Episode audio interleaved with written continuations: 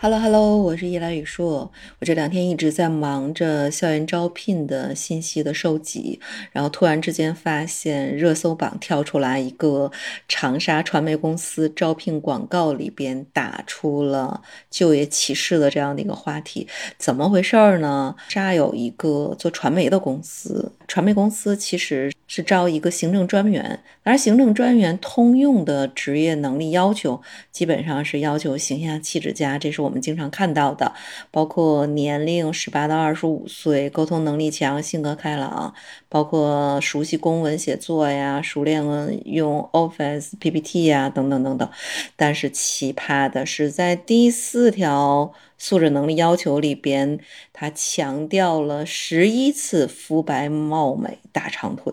而且呢，我听到网络上媒体采访的对方招聘这个人员的回应是一个男生，是一个男生哦。他说乱打的，看着好玩就复制了上去。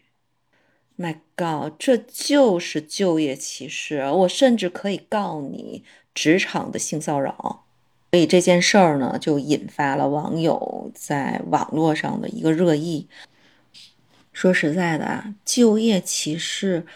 每到一个时间段都会被爆出，它一直就是职场里面存在的一个现象，而且我们经常看到的年龄歧视，什么年龄三十五岁以下呀，身高多少啊，长相怎么样啊，甚至还有的广告里边写着什么什么什么地域的人不要投简历啊，甚至啊，前一段时间还爆出来说不招聘手机。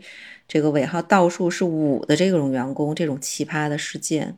而且在这个过程当中，真的是女性有时候就是一个弱势的群体。以前的新闻也曝光过这么一件事儿嘛，就是某一个公司，他在女员工入职之前是要签合同的，其中有一条就是女员工一旦怀孕就要选择自动离职，这明显是违反劳动法的。你员工即便是签字了，它也是一个无效的条款。当然，最奇葩的就是我曾经看到过成都有一家公司招聘前台的时候，要求应聘者头发浓密。当时连律师都讲啊，这种招聘精准暴击了某一部分人。这部分是什么人啊？就是你找工作呀，你正在找工作，头发都秃了，你还不够，这怎么办呀？你所以说，你说人。工作经验不足，你可以攒吧；工作能力不够，你可以练呢。这头发这事儿是，你换个地儿换个水，你都掉头发。所以，虽然当时那个公司说他们是植发的专科医疗机构，你肯定前台是个门面，你对这个头发是要有一定要求的。但是网络的这个热议也在说，这绝对不是招聘歧视的理由。中国人其实是有一个很形象的比喻啊，把工作叫饭碗，所以就衍生了很多什么金饭碗啊、铁饭碗呐等等等等的这个词汇。这其实也是从某一个侧面反映出求职者在求职市场上对未来的这个东家多多少少是有一点卑微的心态的，所以这个也。滋长了一些招聘者他比较傲慢的这样的一个心态，但是从公司的角度去看，我倒是觉得反过来讲，招聘其实是企业和求职者双向选择的一个结果，双方其实应该是换位思考、真诚相待的。彼此都应该少一分套路，多一分真诚，你才能实现用人单位跟求职者的这样的一个双赢。你要知道，说企业现在也不断的在吐槽，企业真的是很苦啊。好多企业抱怨，有一些女员工就刻意的隐瞒自己的婚姻状况，来了试用期还没过就怀孕了。所以这几年疫情的这样的一个影响，很多公司都举步维艰。但是呢。也有一些员工不依不饶的都认为说，我不管你公司好不好，我上一天班，你就要给我一天的工资，哪怕是我不完成你工作的业绩，你公司也应该养着我。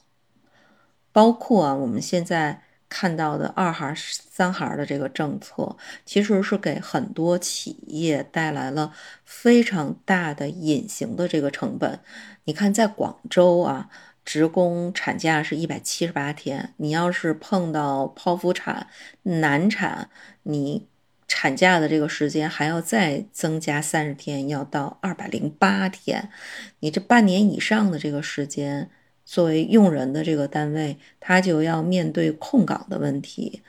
你是让他通过再招聘呢，还是外包呢，还是用其他的岗位这个员工来顶岗去解决这样的一个空岗的问题呢？你肯定在这个过程当中还增加了用人成本和管理成本。不光是这个样子，另外还有我们现在不同的。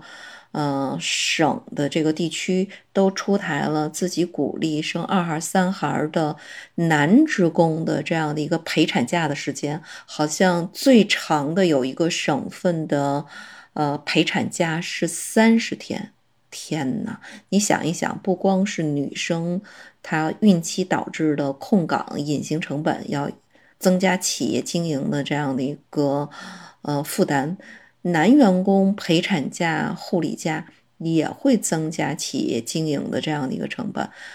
另外，生育有的时候也成为一些员工代工的借口。很多女员工觉得，自从我开始怀孕，整个的公司你就应该关心我、照顾我，我就应该减少工作上的付出。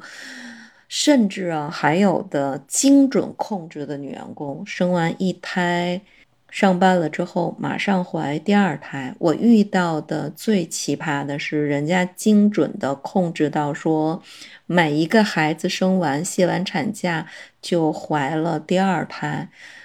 一直怀到第三胎，中间都没有空档，无缝链接。你想，对一个企业来讲，相当于说你养一个员工养三年的空岗期，企业的经营成本到底有多大？那么，我们从法律的角度再来去看一看，真正去遏制招聘和就业歧视，用人方和求职的这样的双方维权的意识也都是彼此。要保证得到强化的这个过程当中，必须要加强法律的约束，明确违法的界定。无论是从个人还是企业，都应该确定自己违法的边界到底是什么样子的。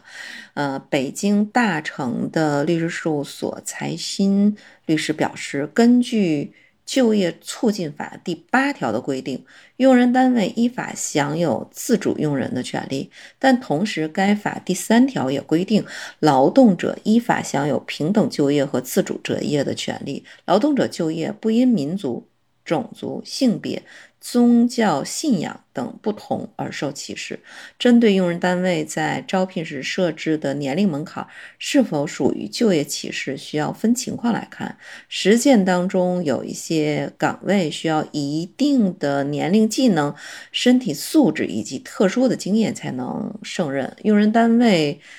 基于这方面的考虑，在招聘的时候增设必要的门槛，不属于就业歧视。换言之，如果招聘的门槛的限制是职务所必须的，它就是合法的。反之，如果跟胜任职务没有直接关系，那么设定某些门槛就涉嫌不合法。当然，同样，劳动法也规定，如果员工对企业造成巨大的经济损失的话，企业也可以依法解除和劳动者之间的劳动合同关系。当然，还有相关的法律，比如说一九年关于进一步规范招聘行为、促进妇女就业的通知，特别。规定了招聘的环节当中，不能以性别为由限制妇女求职就业，也不能将限制生育作为录用条件。甚至最近发布的国家人权行动计划（二零二一到二零二五年）的报告里边，也提出消除就业性别歧视，把就业性别歧视的问题纳入到劳动保障监察工作当中。所有相关的法律规定，其实都是旨在为求职者创造真正公平的求职的问题。我认为啊，花样百出的招聘歧视，其实暴露的就是就业市场深层次的问题，本质上还是庞大就业人群与企业用人观念与生态之间的博弈。你经过观察去发现。面对这样的一个岗位竞争的压力、长期的就业难题与刚性的人力资源被挤压的现象，是一直以来经营困难的企业与就业人群博弈的社会老大难的问题。阶段性暴露出来的这样的一个热点话题，更像是某些个体面对。强大的社会压力与高内在焦虑的目的性的仪式性的这样的一个表演，双方无论是个人还是企业还是社会，都希望得到根本性的这样的一个改变。真正改变这一现象，还是需要个人、企业与社会共同的去努力。一方面啊，求职者在求职的过程当中应该保有。良好的求职的心态去面对现在我们刚性的被挤压的这样的一个企业用人的一个状态。呃，同样的呢，企业在招聘的过程当中，本着专业的精神，给予就业者以公平的招聘面试的竞争的这样的一个机会。那同样的，对于呃我们的。行政管理部门也要加大对企业的保障力度，为企业用人去解决后顾之忧，包括比如说加大政府的补贴力度，对招聘育龄女性员工达到一定比例的企业实施部分税收、生育保险。去减免的这样的一个政策，同样的呢，呃，也可以为职场女性提供个税抵扣或者补贴，为育儿的家庭减轻生活压力。当然呢，也还建议整个的社会加强心理疏导和职业道德规范的培训，给予呃我们在职的这样的一个女性的职工更多的这样的一个社会的关怀。当然，我相信。个人价值、单位利益和国民经济共同发展的角度，从多方努力，我们将来一定可以在某一个时间段真正的消灭我们招聘过程当中的就业歧视，让我们所有的劳动者都能够站着端起自己的饭碗。好，今天的节目就到此结束，我们下期节目再见。